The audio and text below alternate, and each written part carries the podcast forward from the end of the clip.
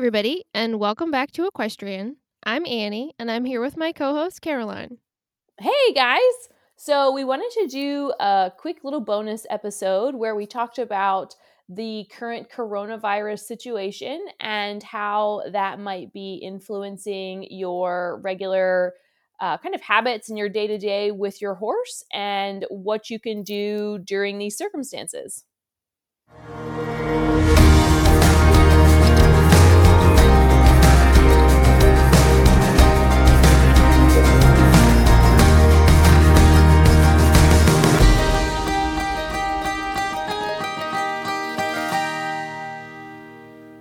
So, as we're all kind of adjusting to what our new day to day looks like, at least for the immediate future, I wanted to take a minute to uh, specifically ask Annie a couple of questions. Um, she's in California. The barn dynamic there is pretty challenging. And I know that the coronavirus is affecting people across the country um, with shelter in place or quarantine and different business closures and that sort of a thing, which can kind of put us at a weird dynamic with horses because we've got it's kind of the livestock gray area, but you might board them. But do you really want to not see them for a couple weeks? Or if you're involved in their care, what do you do? And just trying to kind of talk through navigating this in our different um, environments as we go through it. So I really wanted to talk to Annie about um, what some of the struggles that they're encountering in California right now, because I know California has really been hit hard um, by the coronavirus and the measures that they're having to take have really had a pretty significant impact on the barn and the equine community in California. Yes. Um, so right now we're on a, a shelter in place um, order. So we are discouraged from going places other than the grocery store, um, the gas station, or um, if you might need to seek medical attention. Um, so stuff like that. So you're really just encouraged to remain in place and shelter in your home. They're saying that it's quite all right for for people to go out and walk your dog and as I'm sure a lot of these scenarios are really similar in other parts of the country. Um, I can really only speak to obviously what's going on here. I live in the the San Francisco Bay Area. So people are hiking and people are walking their dogs, but you it's it's actually quite eerie because so my commute to work is on a pretty major highway and it's normally packed um, but the, when i drive to work in the morning so when i drive home it's kind of similar to like driving to the barn on christmas morning. Nobody's on the road. So it makes the commutes a lot easier um, but it's eerie. It's it's a weird vibe out here. It's definitely unpre- unprecedented and I think maybe one of the interesting factors that you're having to navigate is I know like at least for me and like my East Coast experience, like you have like a very um like clear articulation of a division of labor at the barn. Like you have the owners that either take care of the barn or you have a barn manager and you have barn staff and they're responsible for your horse's care pretty comprehensively. But I know one of the issues that you're kind of running into out there is that you have boarding facilities that have you know kind of trainer involvement and you have some barn staff that does like stall cleaning but the individual horses care is kind of left up to the owner and the trainer and so you're really hitting some obstacles with everybody who owns the horses not having full access to the barn and how to navigate that for a, an indeterminate amount of time correct Yes. So it's a little bit of a different dynamic. And there are certainly various different management styles in California. The barn where I currently am is there are several trainers functioning out of the same facility. So we have barn staff that provides clean water, food, or hay, bedding, and they offer a few other extra add on um, services, but primarily the trainers offer services similar for their own clients. So everyone kind of signs on with a trainer so we assume quite a bit of responsibility for our client horses, making sure that they are fed, um, exercised, turned out, um, so that the client could potentially um, maybe just come on the weekends and take a lesson. Um, so it definitely, with a shelter in place order, the facility where we are currently is not allowing boarders to come see their horses. Um, and I know there are, are, several other barns in our area that are doing similar things, um, not all of them. So people are getting a little steamed, understandably so, knowing that they um, are not able to come see their horse. And there also are clients that of the barns that kind of fall between the cracks if they are not with a particular trainer. So everybody's really struggling to um, everybody's really struggling. Both boarders who would like to come out and see their horses and are not being allowed to, and trainers, barn staff, um, etc., who are considered essential personnel and now have to kind of absorb the workload of all these additional horses that need to be cared for. So that's where I find myself. Which I think is definitely a challenge. And I think it's important to remember as we kind of all navigate through this and kind of figure it out day by day and try to like find a healthy balance between um, you know, being proactive and making sure nothing falls through the cracks, but at the same time, like staying within the parameters of like the either suggested or recommended or enforced guidelines and I, I know for like for me, uh, like my horse is boarded um, down the road from my house.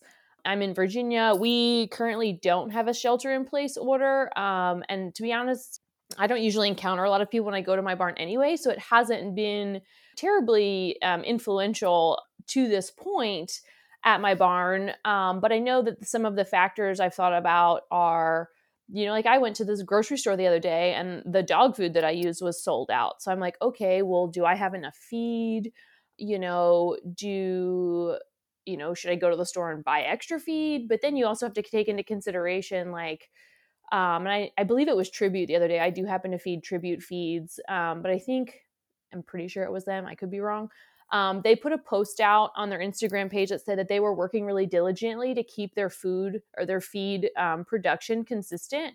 And if everyone would just be gracious and not buy like an inordinate volume of feed to make sure that there's enough to go around. And I think that's important to notate is like, you know, just across the board, be it with feed or toilet paper, like, you know, take enough for you and your family and maybe a little extra, but then like you don't have to take it all. Yeah, absolutely you know, like don't be that guy. Don't be the person that's like to heck with everybody else, you know, because I think sometimes um I guess there's a predisposition for these to be a little bit of a self-focused sport.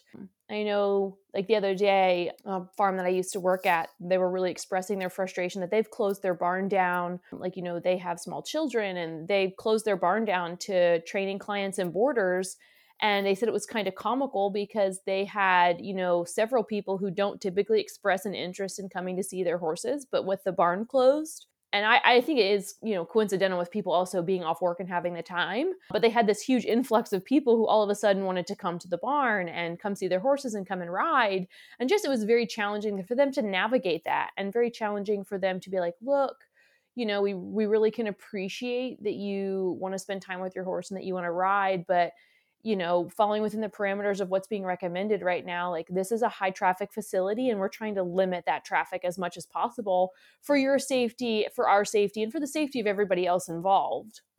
Absolutely. Yeah. It's been a really unpopular decision at our facility, but I do legitimately think in the grand scheme it's it's a responsible decision. We kind of are at this point needing to it's kind of we're we're kind of working them as as much as we can in the sense that we've now absorbed so many additional horses that um, we're rotating through our regular clients um, just because we're trying to accommodate other clients. And so it is a little bit of like damage control just making sure that every horse gets a decent work at a somewhat regular uh, interval. Um, so it's definitely not training as usual, like business as usual. Um, sure. But I think yeah. you all are doing your best, the best you can, and I think that that's important to notate is that everybody's doing the best that they can, and you know things might not be perfect, um, but that's okay. Like because everywhere things aren't perfect, but you still you you know you have a gracious heart and you do the best you can, and you know if your horse has the wrong blanket on for an extra 20 minutes like understand that there's a there's a lot of factors in play and that your horse probably gonna be fine. But like you know um like you know especially in in this time like i you know my heart goes out to you, you know not only to the medical professionals and people who are you know working diligently to combat this particular disease but the secondary people that you don't often think about. Like i know that you know you've kind of been thrown into um, kind of the fire a little bit this week with the uh, amount of animals that are in your care and the requirements of such. And one of the things that you kind of um, articulated that I thought was really interesting is you're trying to take, you know, a barn that has 80 horses and, you know, you've got 20 some odd, give or take, I think you said the other day. Um, but they're kind of all attuned to individual ownership. It's not like a giant umbrella of management, and that you're trying to adapt all of these different people's specific requirements for their horses that they're not lo- no longer able to provide and kind of streamline them in a way that everybody gets the care that they require mm-hmm. um, but it's still p- feasible for one person or two people to do in the span of a day rather than everybody coming and you know typically doing it themselves um, so i think i you know i really admire that tremendously and i um, I think that sometimes it's it's just kind of prudent for people to, you know, be aware that, you know, lack of perfection is not a disaster. You know, right? And also not just um, people like me, because although I have absorbed a higher, you know, more horses and we have a higher workload, um, I'm still not coming into contact with a lot of people, so I don't particularly feel um, any more threatened. I think than the with by the virus than um, you know some average people but there are people that are in a in a similar position with me as me but need to come in like uh, grocery store clerks or post men or women um, or delivery drivers um, nurses nurses yeah, yeah like anybody in the medical yeah. Yeah those people i really feel for because i mean we rely on them we're dependent upon them and they're really putting themselves at risk for the benefit of, of others and i think it's it's that's the reason why we we should really that's the best the best way we can honor them and be grateful for them is to is to be respectful of the shelter in place order and to not think of yourself yourself as an exception to the rule absolutely i think you know sometimes our decisions that we see in a you know i just want to go to the barn and see my horse i'm not going to hurt anybody it doesn't matter um you know it's kind of like the compound effect a little bit like what if you knew Absolutely. that that decision 2 months down the road or 2 weeks down the road was going to you know result in 2 or 3 or 4 or 10 more people ending up um, in the hospital that need to be cared for by an overtaxed medical system like was Absolutely. it really worth it to go yeah. to the barn Right. And we have a lot of people that are saying, well, I'm going I'm to come up and I'm not going to be within six feet and I'm not going to, you know, I'm not, I'm going to wear gloves and I'm going to and I mean, there's only so much that you can do because in, in, our facility, we have a lot of common spaces, um, the grain room being one of them. Everyone wants to come in and make enough um, grain for their horse and, and, drop off grain and, and be sure that all their medications and supplies are um, being kept up with. And that I totally understand and is necessary. But at the same time, when you think about it from a disease standpoint, um, you're all you're all funneling into the same place. You're all spitting in the same air. yeah.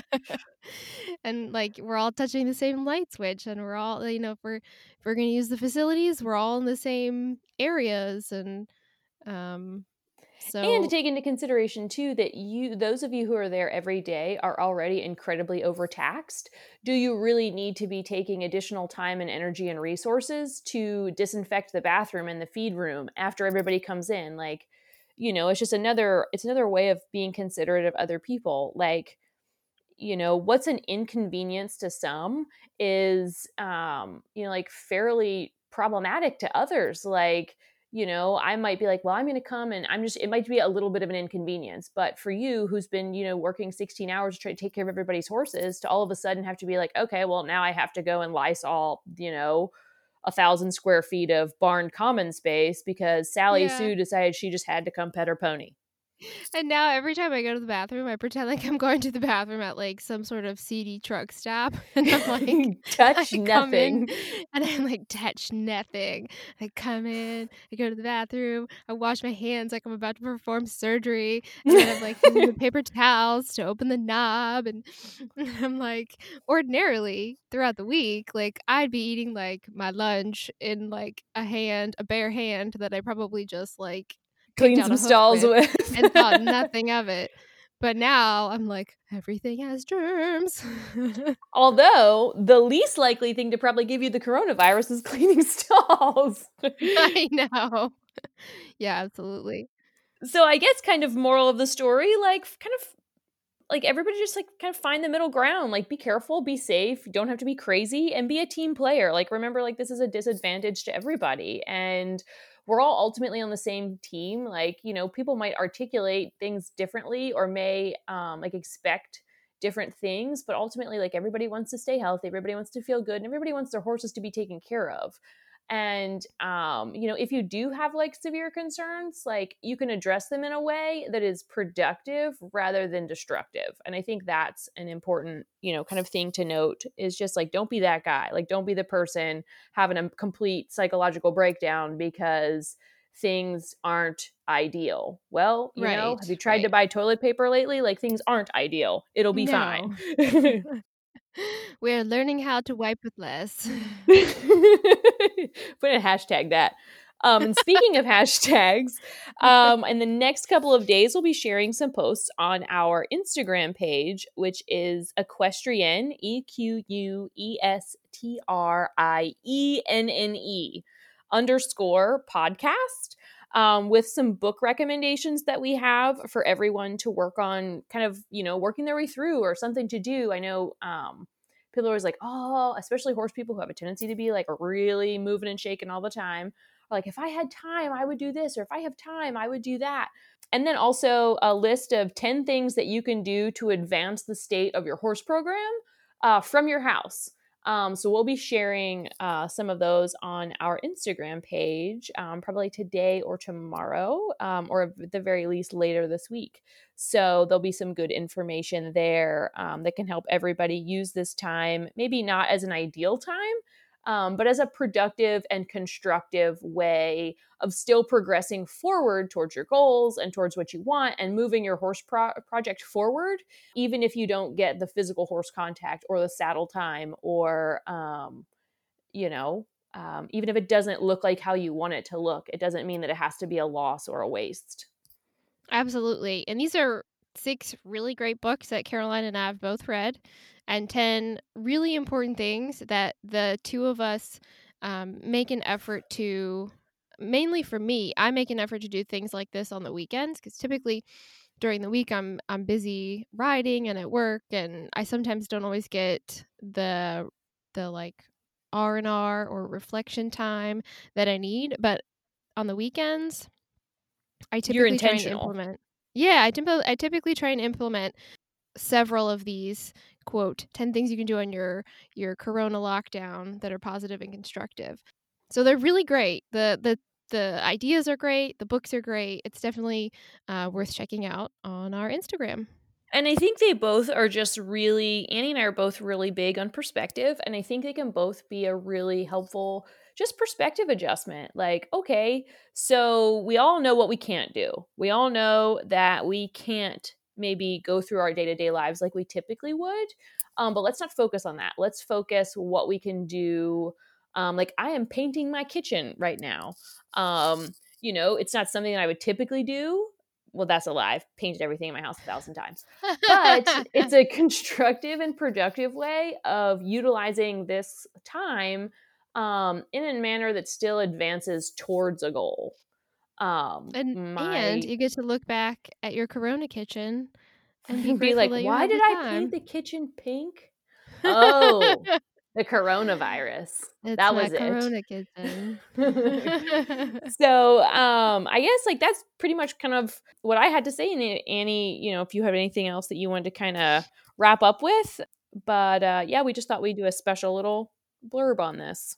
Yeah, well, I think it's great to end with gratitude again and be grateful for all of the all of the um, folks that are out there working really hard and putting themselves in harm's way um, just so that we can all be safe. So let's be grateful for them and respectful and wash your hands. Yeah, don't touch your face. Which is so hard. Pretend wash your hands. Here you go. This is my little here's my takeaway tidbit.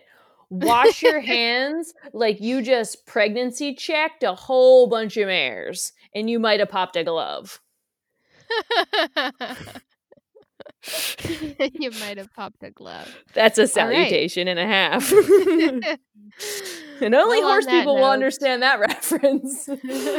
Makes me want to go wash my hands right now. yeah, for real.